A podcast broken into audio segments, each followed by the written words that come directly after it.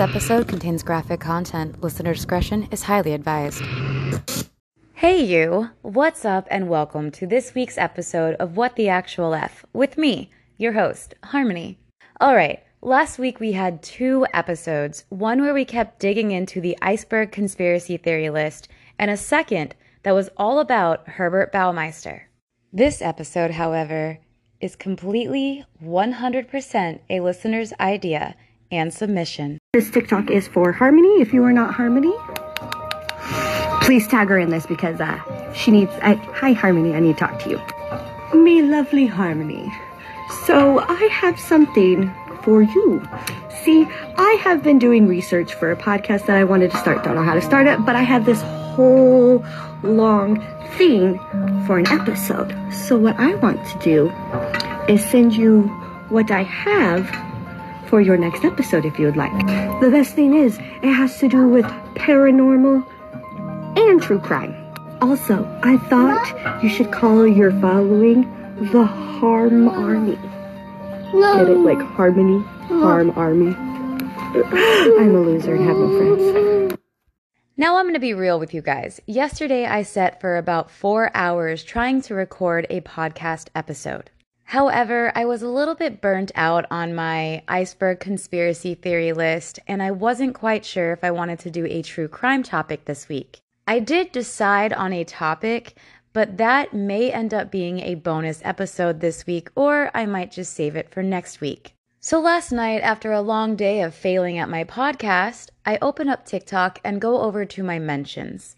One of the videos that I see is the one you just heard posted by Cass the Kraken, aka Cassandra Seymour, also known as one of my most favorite followers and fans and supporters of this podcast. Cassie, if you hear this, I just want to let you know I think you are amazing. I think you're the bee's knees and I love you to pieces. For real though. Sorry, back to the show. So I immediately respond to Cassie and let her know that I am very interested. I also love her idea to call all of my followers, fans, and supporters the Harm Army. I love it. So here we are in the episode that Cassie helped create. Before we do start the show, I do want to say one thing. To anyone who ever has an idea or some sort of topic or something you want me to look into when it comes to this podcast, please don't ever hesitate to reach out to me. I am on every single social media platform, and you can write my email for the podcast at what the actual EFF harmony at gmail.com. Sorry, that's what the actual EFF harmony at gmail.com. I have a habit of saying the when I mean the. Sorry about that. But on every other platform, you can tag my handle, oh hey, it's Harmony.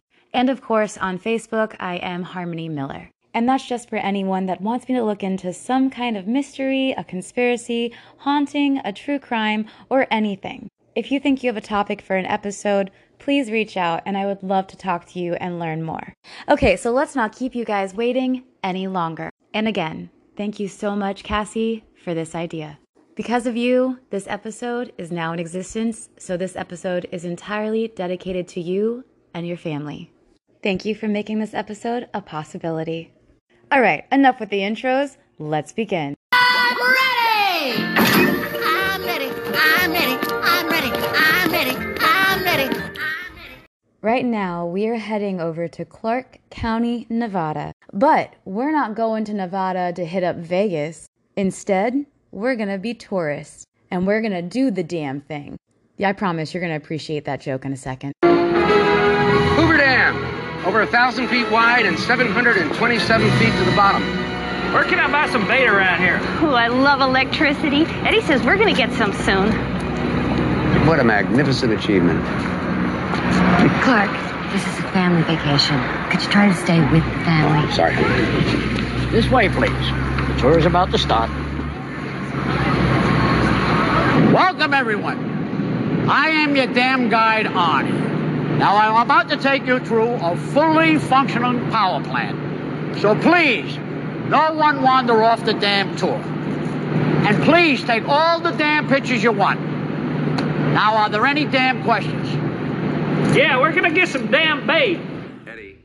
All right, guys, welcome to the Hoover Dam. I bet you guys didn't know you'd be traveling and sightseeing today. Well, sight listening. Physically, the Hoover Dam is a massive concrete arch gravity dam, measuring 660 feet thick at its base and wide enough at its crest that traffic on Old US 93 coursed right over its top. Some 726 feet into the canyon below, or the equivalent of a 60 story building, the Colorado River lies, tamed behind this great concrete wedge. Its base is as wide as two football fields are long. I always call it massive. Sometimes they say huge. The Hoover Dam, one of America's most famous landmarks. Completed in 1935, it was the most colossal structure the modern world had ever seen. Not only was it the world's heaviest and tallest dam, it was also the largest producer of hydroelectric power. The Hoover Dam became an instant attraction and a monument to the sheer determination and courage of the 21,000 men who built it. This dam stores water that irrigates 2 million acres, not only in the rich farm fields of Southern California's Imperial Valley, but across the state line into Arizona. The Hoover Dam generates enough hydroelectric power to serve 1.3 million people each year providing municipal water for urban centers including Los Angeles, Phoenix, and Tucson, all while holding back floodwaters and providing storage during drought seasons. But for all of that, the Hoover Dam is much more. It is an American icon, a monument to the ingenuity of the nation's engineers and the power of its machines. Hoover Dam is a symbol of an era when urban industrial America reveled in harnessing its natural resources. Hoover Dam.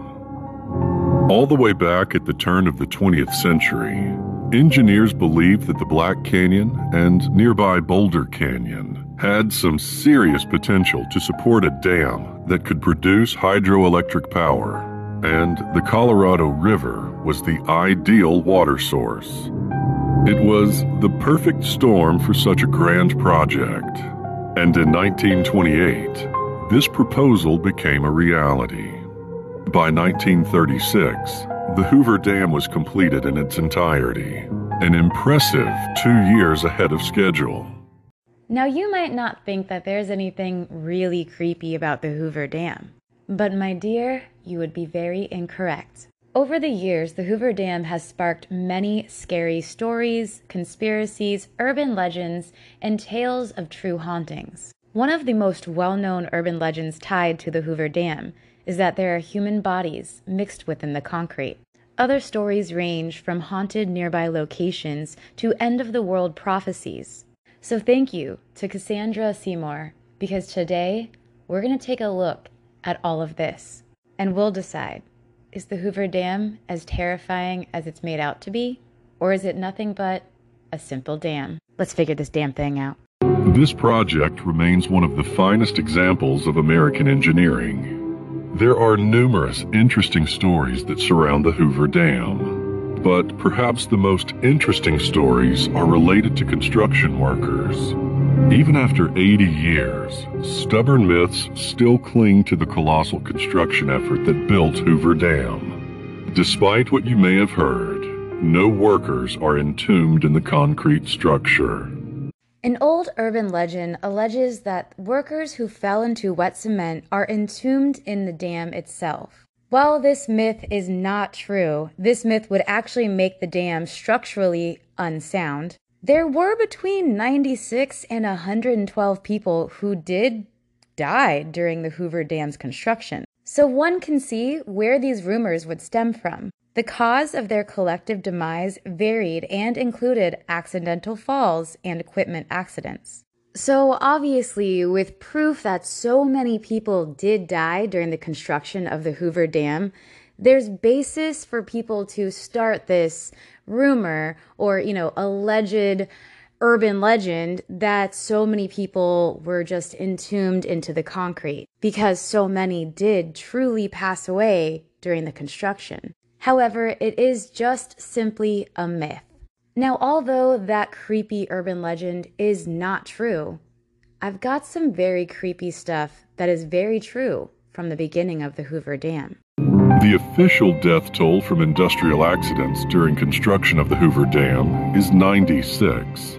But historians agree that the actual figure almost certainly is higher. Possibly the most shocking story that surrounds this power station begins with a man named John Gregory Tierney. He was born in 1885 in Piedmont, Missouri. John Gregory made his career as a hard rock miner. His work carried him to Idaho, then Arizona, and finally to a survey camp on the bank of the Colorado River in Boulder Canyon. This unfortunate man drowned on December 20th, 1922, while looking for an ideal spot for the dam. It took almost two weeks for news of his death to reach Las Vegas from the remote work site. Newspapers offered differing accounts of what happened, but the endings were the same. JG disappeared into the water, and his body was never found. John Gregory's son, Patrick William Tierney, was 12 when he lost his father to the Colorado, and his grief stricken mother moved with him back to Missouri. They settled in the Springfield area, where Patrick went to high school and met his future wife. Not long after Patrick and his wife welcomed their son in 1931, the young family headed west in search of work in the deepening depression. The dam was the biggest construction project going, and Patrick may have thought he could parlay sympathy over his father's death into a job there. According to newspaper accounts, an electrician's helper fell 320 feet from one of the two intake towers on the Arizona side of the stream on December 20th, 1935. This was the last death on the project's official fatality list. What's shocking is that this electrician's helper was Patrick Tierney. His father's death was the first death caused by this massive construction project, and Patrick's death was the very last death before the dam started to work. This incredible story is still being told by tour guides to those who decide to visit this magnificent power plant. I don't know about you, but to me, that is a really fucking bizarre coincidence. The father of the very last person to pass away on record during construction was the very first person to pass away on record. Like that, that's fucking creepy, right? I mean, it, you could call it a coincidence, but. Coincidence? I think not! Now let's talk about something else that happened during the construction of the dam. 42 workers passed away from pneumonia, or that's what is the official story. However, other workers allegedly state that this was actually a cover up by the construction company. The company was covering up the fact that these workers actually passed away due to carbon monoxide poisoning. They stated this so that they wouldn't have to pay any damages due to the work related incidences that happened due to the carbon monoxide poisoning. Some evidence does back up the fact that these workers may not have passed away from pneumonia, simply because nobody in the nearby town showed any symptoms of pneumonia, which is very suspicious because the workers who were on the construction site lived in that nearby town, and there were no cases of pneumonia. That's a little weird given the official story. All right, now I gotta tell you guys about a very real ghost town. Originally founded in 1865 by Mormon settlers, the tiny town of St. Thomas, Nevada was eventually drowned after the building of the Hoover Dam. But now the dramatically disappearing waters of Lake Mead have lowered and the town's ruins have reappeared.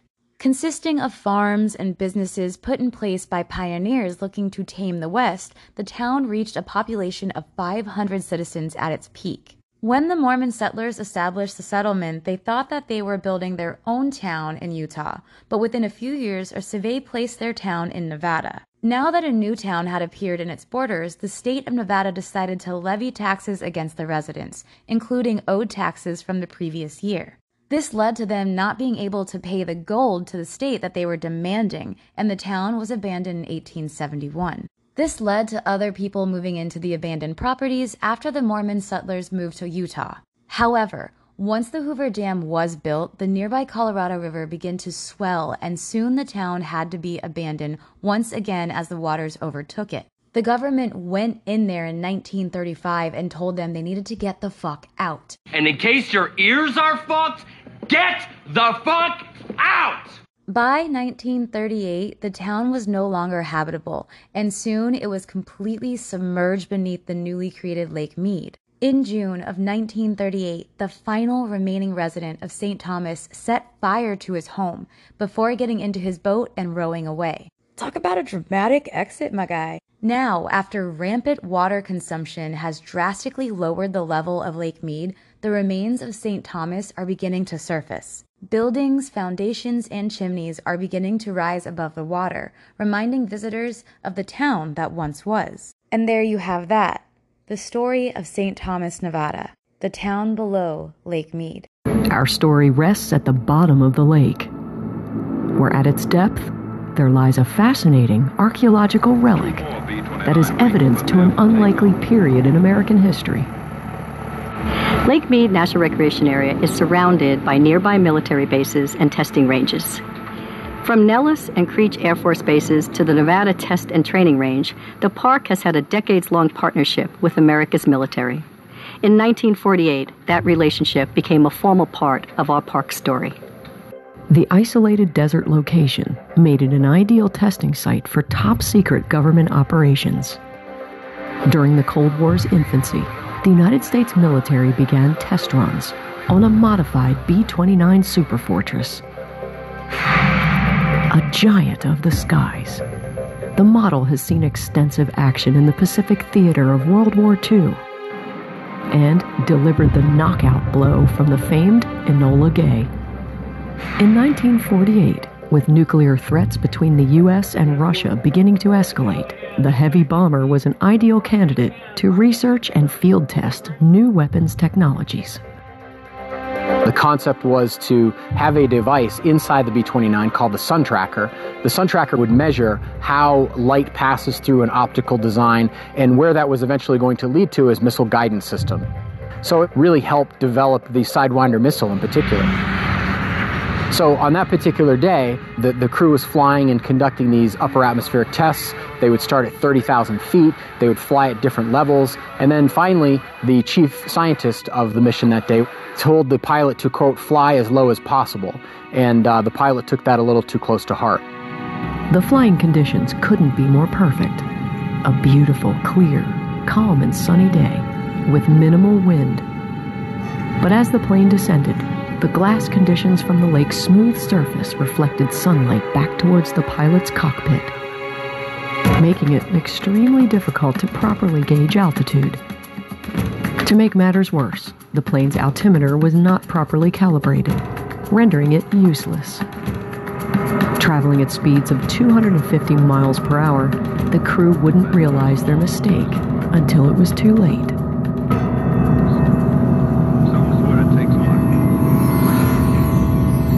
Plane hit, it actually skimmed like a rock off the surface of the lake, and it went about another half mile, kind of pancaked over, and then settled on the lake. It lost uh, its number one and number three and number four engines on the crash. The crew was inside. There was five individuals. The five-member crew escaped from the sinking B-29 into rescue rafts. Aside from one broken arm, they would all miraculously walk away unscathed. The crew of that wreck is much more lucky than a wreck that happened earlier on. On May 16, 1943, Howard Hughes was conducting a test flight of an experimental seaplane when it suddenly nosedived and crashed into Lake Mead in Nevada. The plane's propeller snapped, slicing through the fuselage and into the head of mechanic Richard Felt before embedding itself in the plane and knocking William Kiko Klein, an inspector for the Civil Aeronautics Administration, into the lake. William Klein's body has never been found. Howard Hughes received a severe blow to the head but managed to escape with his co pilot Richard Felt, along with another engineer before the plane ended up sinking. They were rescued, but Felt died two days later. The Los Angeles Times described the plane as a quote, large twin engine experimental flying boat. and went on to say that it was in the process of being tested for CAA approval before being delivered to the Army Corps of Engineers. Many people wonder what caused the plane to nosedive, and how was Howard so lucky in managing to survive. For those of you who are unaware of who Howard Hughes is, let me fill you in. Howard Hughes was an American businessman, an investor, a record setting pilot, engineer, film director, and philanthropist, known during his lifetime as one of the most financially successful individuals in the world. He set a record for flying around the world. During the 1930s, Hughes started seriously pursuing his passion for flying. In 1932, he created the Hughes Aircraft Company, which would later become a major aerospace and defense contractor. He used his planes to set a series of aviation records, the most notable of which was his record for circumnavigating the globe in three days, 19 hours and 17 minutes. He also had some secrets. He killed a pedestrian. In July of 1936, when Hughes was 30, he struck and killed a pedestrian in Los Angeles. A witness said that Hughes had been driving erratically and that the pedestrian was on the side of the road waiting at a bus stop. Hughes was booked on suspicion of negligent homicide. A doctor determined he was sober, although it was noted that he had been drinking. The following day, the witness suddenly changed their story to say that the pedestrian had actually stepped in front of the car. The passenger who was in the car with Hughes, Nancy Bailey, corroborated the story. Five days after the pedestrian was killed, it was determined that Hughes was not at fault for the death. Hughes told reporters, I was driving slowly and a man stepped out of the darkness in front of me. He killed two people in a plane crash. In 1943, Hughes spent about a month test flying his Sikorsky S 43 amphibian aircraft. In May 1943, he took a test flight with actress Ava Gardner, two CAA aviation inspectors, and two of his employees. After dropping off Gardner in Las Vegas, Hughes crashed the plane into Lake Mead, killing CAA inspector Cecil Klein and his employee Richard Felt. Hughes also suffered a severe gash on his head. He paid divers $100,000 to retrieve the aircraft and then spent more than $500,000 restoring it. I don't know. Seems a little suspicious to me. Okay, so now you know that the Hoover Dam has a pretty dark past, but we're going to fast forward it to something more recent. I'd like to introduce to you the story of Neil Falls. In the case of an Oregon man, investigators think may be linked to murders and missing women all around the country. He was killed in West Virginia, and detectives now say he had some form of police contact in at least 20 states. Our Cole Miller learned more tonight from those who knew him, though, in Oregon. Cole, what'd you find out? Yeah, well, we found out that he lived as close as Albany, Oregon for at least two years. Now, he was there until 2001. The landlord there, though, couldn't remember much other than saying Falls worked as a security guard and lived in the basement. Tonight, take a listen to the 911 call from when he was killed. She had to send herself and she saw him. She's in the kitchen. He pulled a gun on her. She's got cuts and stuff all over. Her first name is Heather. She says 45 year old Neil Falls from Springfield, Oregon tried killing her. She ended up killing him with his own gun. Investigators found a slew of weapons in his SUV, including knives, axes, a shovel, trash bags, bleach, and a bulletproof vest. Lieutenant Steve Cooper was the detective on the scene. He's with the Charleston, West Virginia police. What comes to mind when you look at those items is that this is a serial killer kit. Though Falls has been questioned or interviewed in at least 20 states, we checked in Oregon and found he only had a few minor traffic infractions. Falls also lived in Eugene. We heard today from his former roommate and landlord. The first thing that he did that was a little odd was he immediately changed the deadbolt to his own so that he only he had a key. And he said he had guns and weapons and that he was a security guard. Now, Falls is being looked at in nine murders and disappearances in three other states. He also lived in Las Vegas for eight years, working at the Hoover Dam there when four other escorts disappeared. Three were found dismembered. Had Heather, that escort in West Virginia, not killed Falls, police worry what could have happened next. I believe that Heather saved lives, and uh, hopefully we'll be able to, to bring some closure to some other families too. Neil Falls was killed by Heather Saul on July 18, 2015, in Charleston, West Virginia. Neil had made arrangements to meet with her through the website Backpage. Upon arriving, he immediately asked Heather if she wanted to, quote, live or die. This led to the two struggling for some time, after which Heather ended up grabbing Neil's gun, shooting him, saving her own life, and what many believe, others as well. When law enforcement arrived on the scene, they searched Neil's car and found what they called a kill kit. Inside his car were axes, a machete, knives, a shovel, a sledgehammer, bleach, plastic trash bags, and a bulletproof vest. The car also had a tub or container that was large enough to fit a body inside. On his person, Neil himself had four separate pairs of handcuffs, a post it with a list of six other women, and a gun. Police were able to track down the women on his list and found out they were all completely safe. All of the evidence found on Neil and in his vehicle led the Charleston Police Department to believe a possible serial killer had been stopped. Police in West Virginia seem to have quite the case on their hands. A man killed by a woman he attacked in her home may have been a serial killer himself. Mark Albert spoke with investigators who believe the dead man may be connected to murders in three states.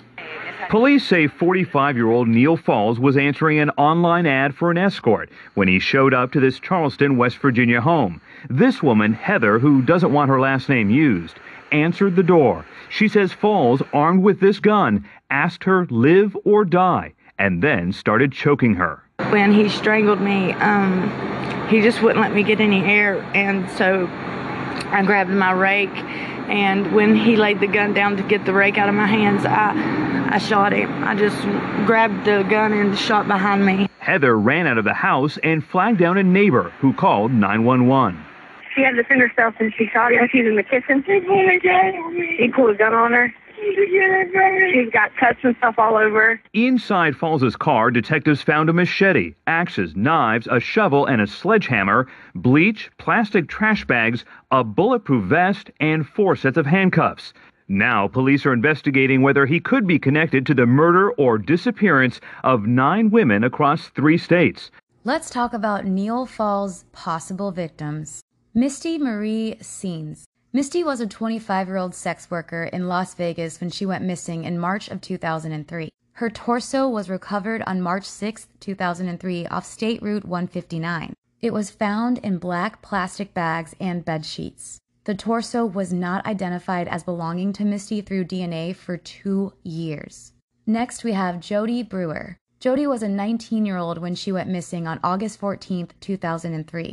She was a sex worker in Las Vegas who had dreams of opening up her own beauty salon someday. The last time Judy was seen alive was at Harbor Island Club Apartments on East Harmon Avenue. A witness reported they saw Jody get into a white car with California tags. Her torso was discovered in San Bernardino, California on August 29, 2003.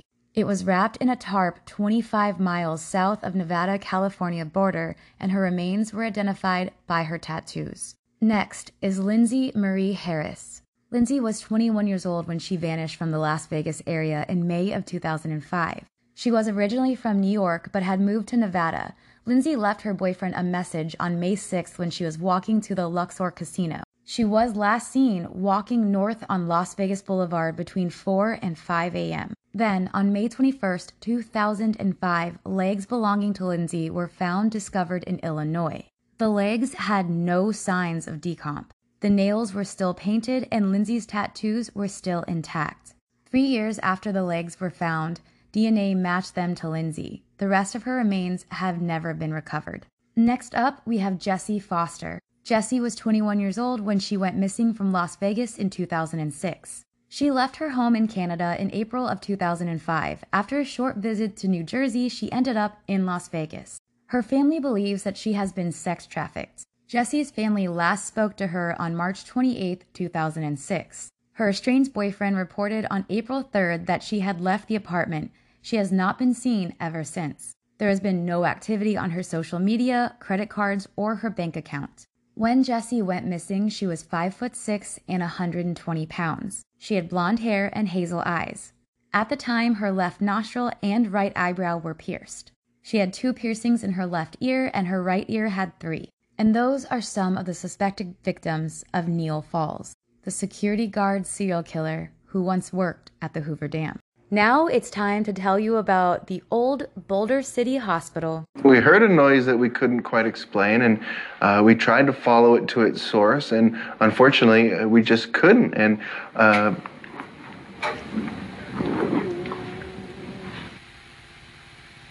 hold on one second. There, do you hear that? There it is again.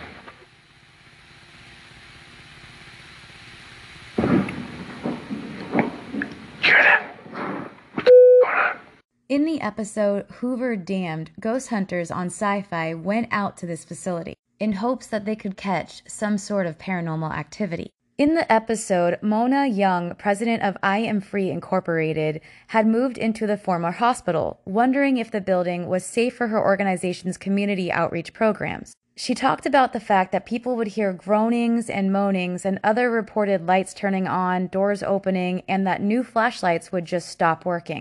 Another young resident of the facility recalled waking up one night after feeling her toes being tickled and seeing two shadow figures. had all these claims of activity. People have heard groanings and moanings and seen tall beings in the rooms. I saw two shadow figures on the side of my bed. Something is very frightening in there. In this episode, they focus on the Boulder Dam workers who may have maliciously been diagnosed with pneumonia despite actually suffering from carbon monoxide poisoning. You guys remember that? Told you about it earlier. Jason Hawes does hear what sounds like a female voice coming through his two way radio, even though none of them are in use at the time. Dave Tango also got rattled when a door opened by itself and he heard footsteps. They're wanting some answers about the building in terms of its safety. Oh, did you hear that? What's that? The door then started creaking slightly ajar and nothing was there. You're kidding me, right? The hairs raise on the back of your neck and you want to get out of there. Uh, well, good morning, folks. Uh, we are in Boulder City, Nevada, and we are here at the uh, old uh, Boulder City Hotel. And uh, now part of it is a museum, and it's going to have to do with the, the building of uh, Boulder Dam. So I thought we would go inside and just see what we can find out. So let's do that. The Boulder Dam Hotel was originally designed and constructed in 1933. It was to accommodate official visitors, dignitaries, and guests during the construction of the Boulder, now Hoover, Dam. This two story concrete block hotel was originally in a U design. However, wings have been added over the years, turning the building into an H shape. The colonial revival style of the hotel was designed by Henry Smith and is currently listed on the National Register of Historic Places. And a fun little fact about this hotel is Howard Hughes used it as his home while he was recuperating from his Little Lake Mead plane crash in 1943. The hotel was purchased by Boulder Dam Hotel Association in 1933. Major renovations in 2000 at a cost of over 2 million reduced the number of guest rooms to increase the amount of common area for guests to enjoy. The hotel still retains the charm and style of its 1930s era hotel look. However, it may also retain some of its former guests as well, as the Boulder Dam Hotel is considered to be quite haunted. One former employee reported hearing the sound of laughing, talking, and music emanating from the ballroom and restaurant when they were both closed. Then, on another occasion, a strong scent of cigar smoke wafted nearby. This same employee experienced the sound of water running as he walked by one of the bathrooms, and after investigating and leaving, the door slammed shut behind him.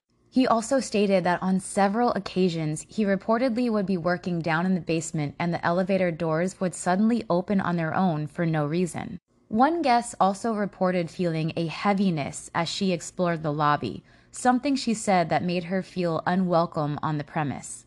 Others have reported paranormal activity, including feelings of ghostly hands on one's shoulders, as well as ghostly hands protruding through the floors and grabbing guest and employees' ankles. No, no, no, no, no, no, no, no, so much no. There is also a legend that former night clerk Tommy Thompson is one of the hotel's many ghosts. Tommy Thompson is believed to haunt the lobby area, often being seen there by many, many people. For those of you curious which rooms have the most alleged paranormal activity, that would be rooms 209 and 219. According to so many, the Hoover Dam Hotel is chocked full of paranormal activity. If you've ever stayed there and you've had an experience, please write the podcast and let me know. The hotel, in my opinion, looks absolutely breathtaking inside and really still holds on to that old charm. And apparently, its old guests as well.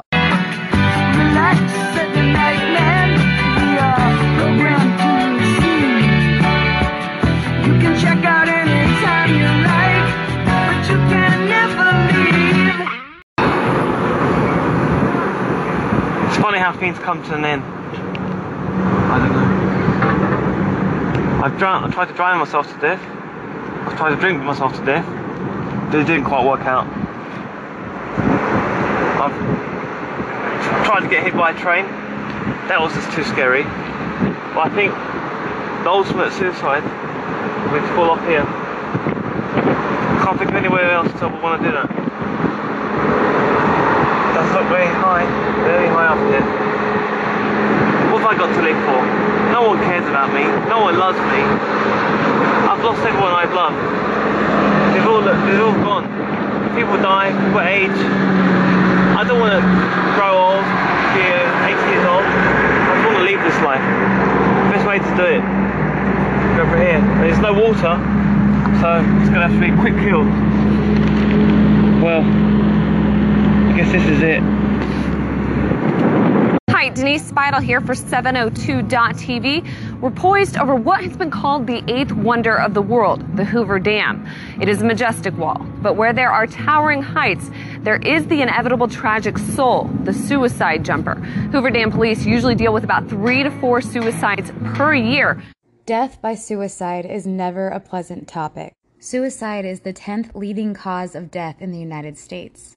In 2019, 47,511 Americans died by suicide. Also in 2019, there were an estimated over 1 million suicide attempts. Many who take their lives do so in order to escape the mental anguish of coping with their day to day life. As somebody who once tried to take her own life, I know how difficult it can be. They often begin to state that they no longer feel like life has meaning. Their drive and will to live are constantly being challenged by their demons in their head, and it seems like it's impossible to ignore. An anonymous person once said that suicide happens when the mental pain of living outweighs the fear of dying.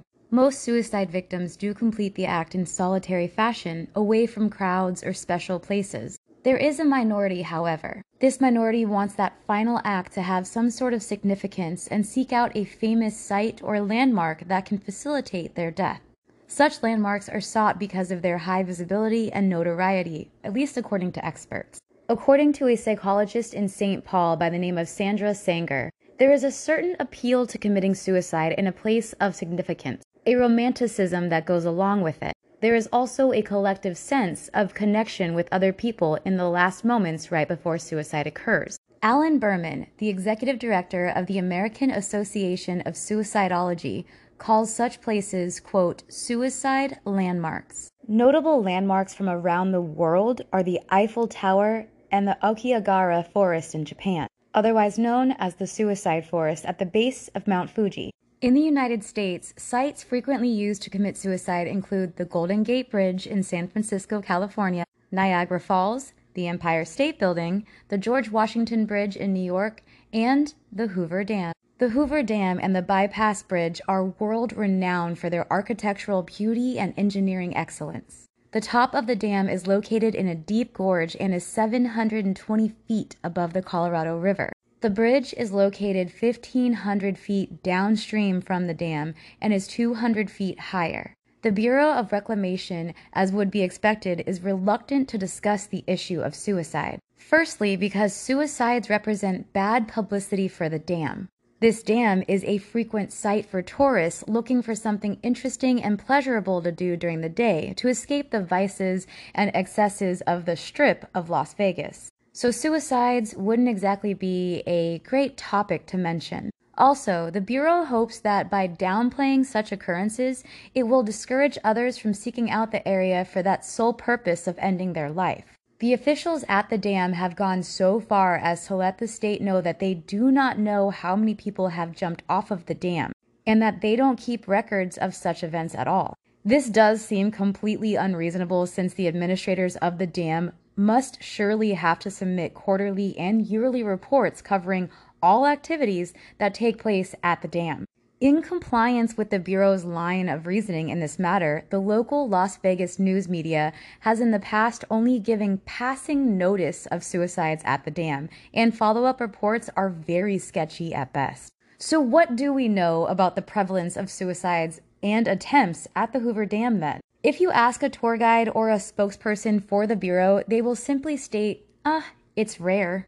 And the numbers are very vague. Or they even go on to say that they're not allowed to divulge such information. There is an unnamed source that states that in 1936, when the dam was completed and opened for tours, approximately 100 people had perished by suicide.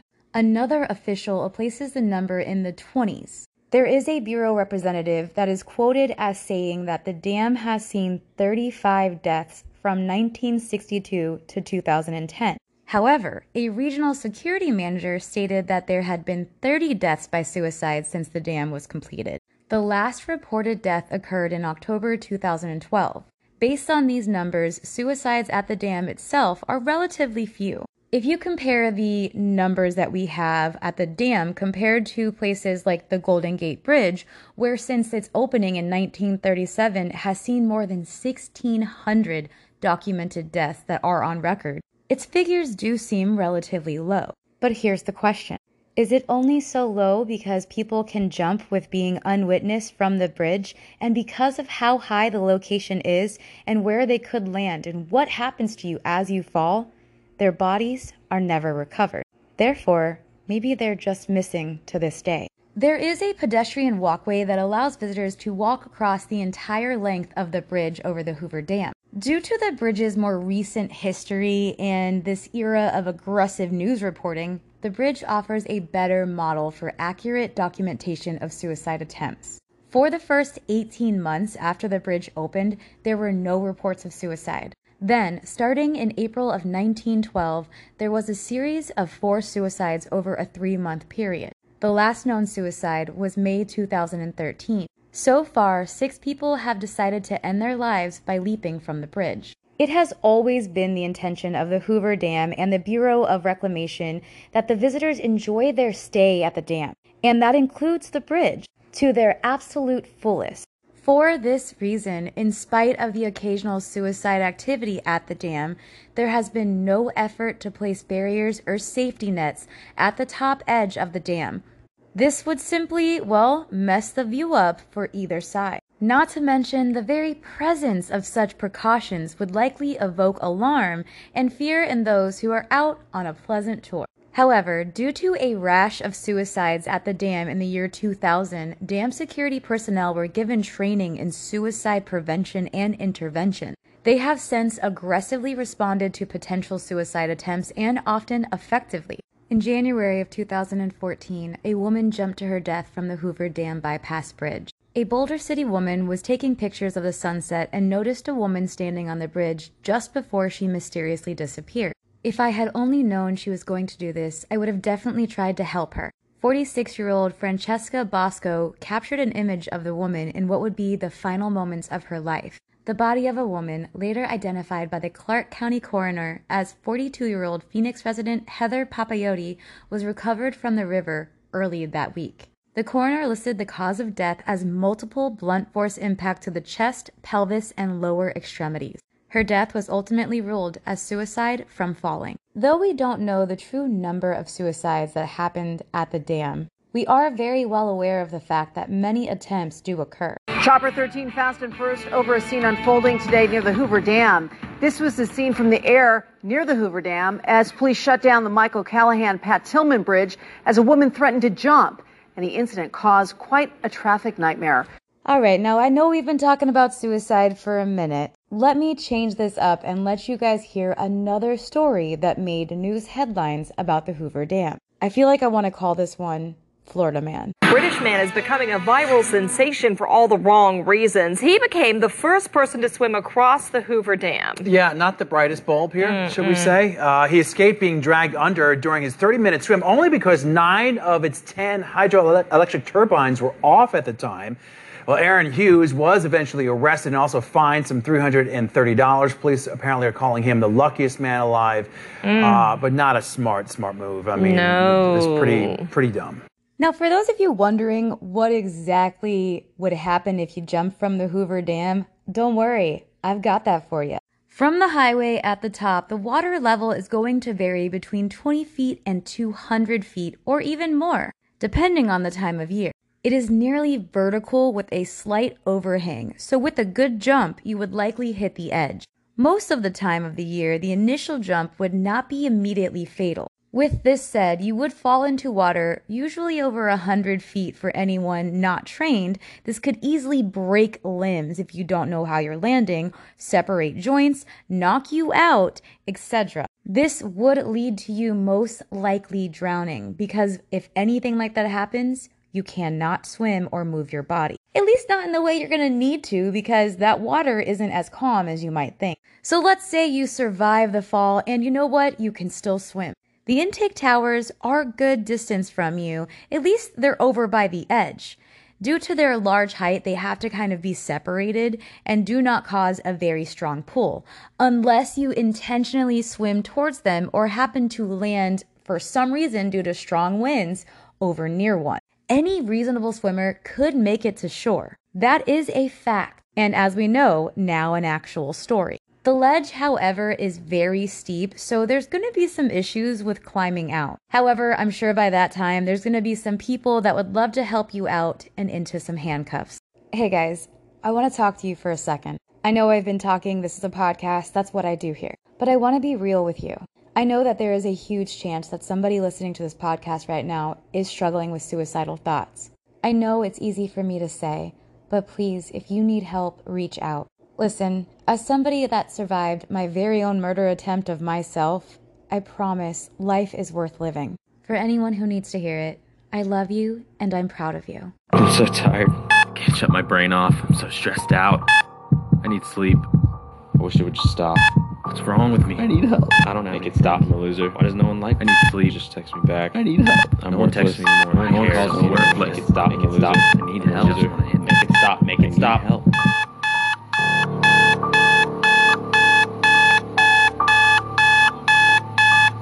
I just can't do this anymore. I can't ask for help. No one would understand. I don't know what to do. I just want to end it. I think I need help. You're worthless. You're a loser. Who cares? Stop. Stop. Make it stop. Somebody help me!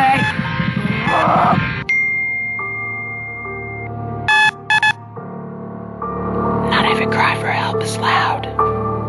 So listen.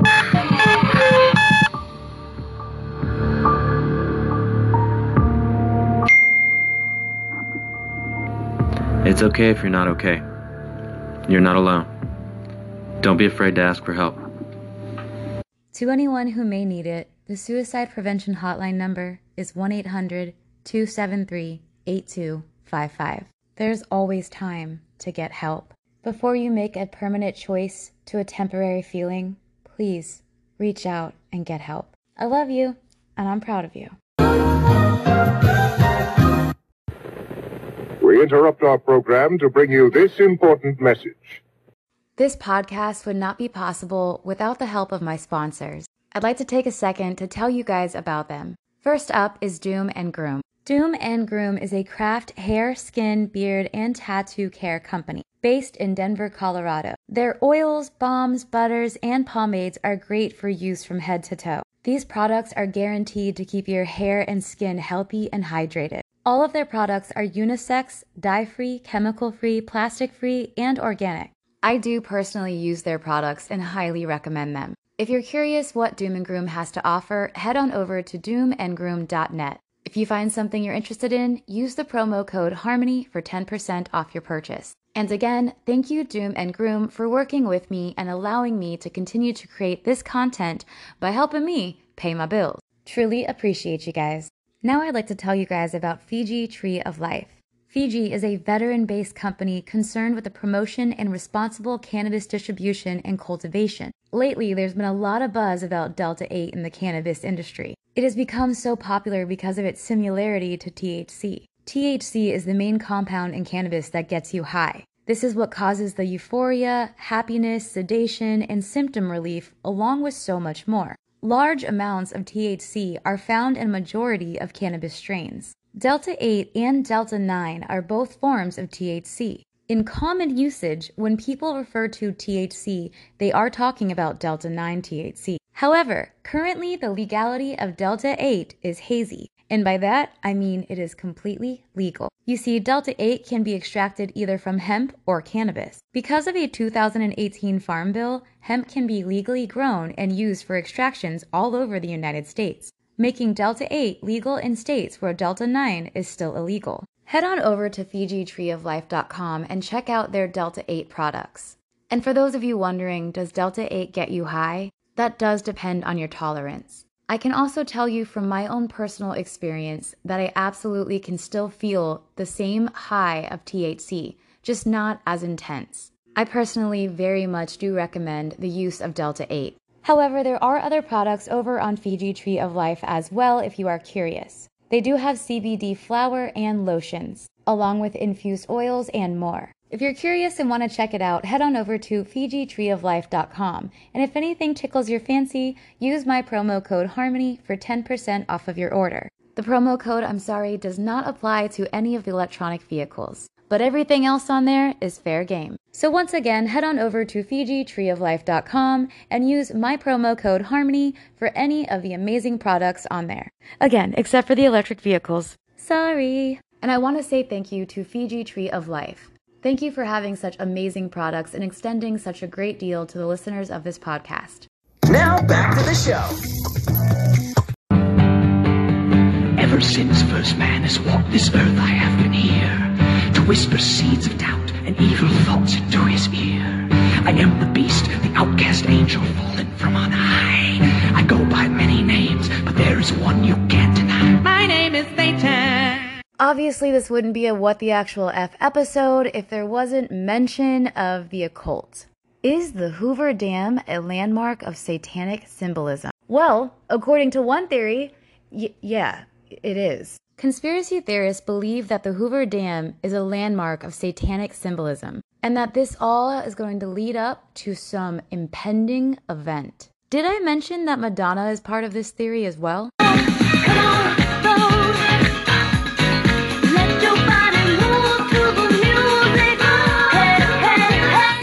So, let me tell you about how the Hoover Dam is possibly playing a role in the downfall of our society.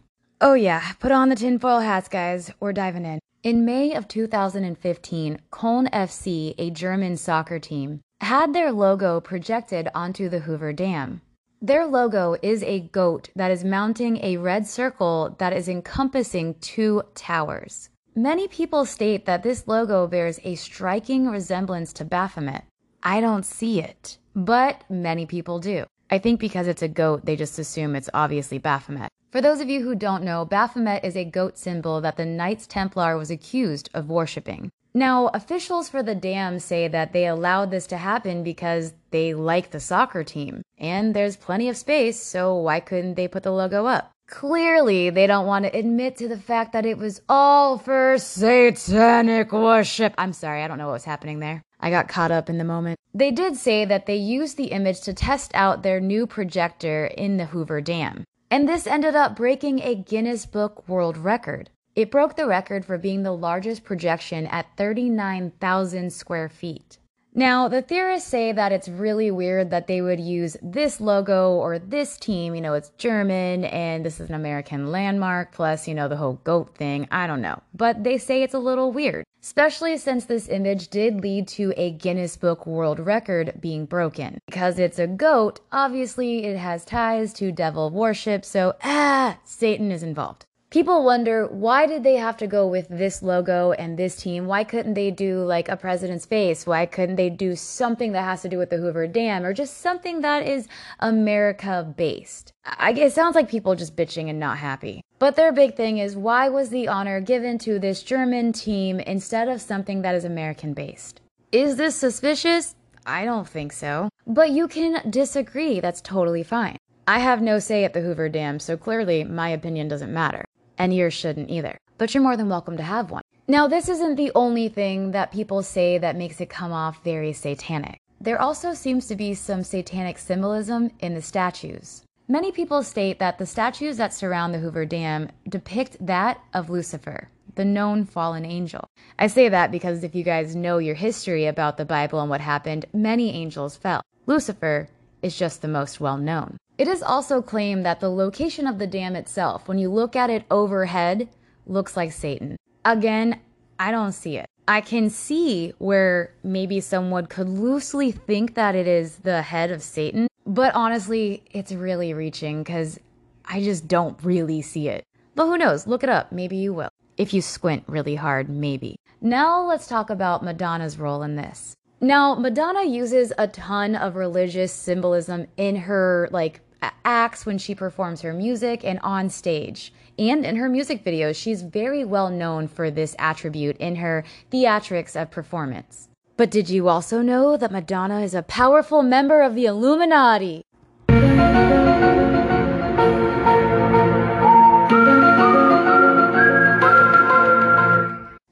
Plenty of claims that Madonna is pulling a bunch of strings in the music industry and is basically just a very big evil person in the Illuminati. Many people were up in arms about the fact that she invoked Baphomet imagery in the 2015 Grammys. She also did the same thing in the 2012 Super Bowl performance as well, completely mimicking the Baphomet statue symbolism itself and then standing up on a golden throne. Some say the stance that she did looks identical to the Hoover Dam. This leads conspiracy theorists to state that this is part of Revelations 12. This tells of a woman giving birth to Christ while Satan is waiting. They go on to compare the images of the event to what Madonna has done. Now let's talk about Hollywood. In the movie San Andreas, the Hoover Dam is shown blowing up. Also, in an episode of Mike Tyson's Unsolved Mysteries, It's me, Mike Tyson, here to look at next week's episode of Mike Tyson Mysteries on Adult Swim. Oh, Snoop, I don't know how I'm gonna say this, but man, solving mysteries is kind of like, um, you know, my thing. That's cool. I hear you, but um, I solve unsolved situations, so that's totally different. Mike, we cool, right? Yeah, um, unsolved situations is different than mysteries. Yeah, um, we're cool. Yeah, so obviously, just like a few episodes ago, you know, anything you see in an animated show is definitely real.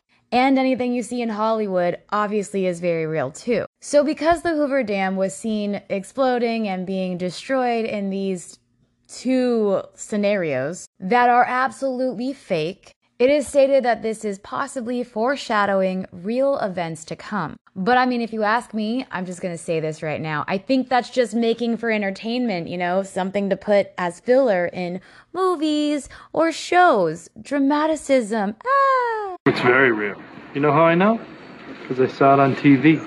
Well, there we have it, guys. That is everything I have on the Hoover Dam. Again, I want to give a big shout out to Cassie. Thank you so much. This episode is entirely possible because of you. I really hope everybody enjoyed this episode, and Cassie, I really hope I did exactly what you were wanting. Thank you so much for sending me all of the information that you did. It really made it easy to find exactly what I needed and where I needed to go. If you have anything you'd like me to look into, send an email to whattheactualeffharmony at gmail.com. You can also follow me or reach out to me on TikTok and Instagram by the handle Oh Hey It's Harmony. I really hope you guys enjoyed this episode as I genuinely enjoyed looking into this topic. Wait, can I say it? I genuinely enjoyed looking into this damn topic. I know I'm not funny. I don't know why you guys put up with me. But you continue to put up with me and you come back here every week to do so, and thank you for that. I love you guys. Stay safe, and I can't wait to talk to you on the next episode of What the Actual F. Until next time, goodbye, guys. You ready to sing goodbye? I am. Okay. Cool.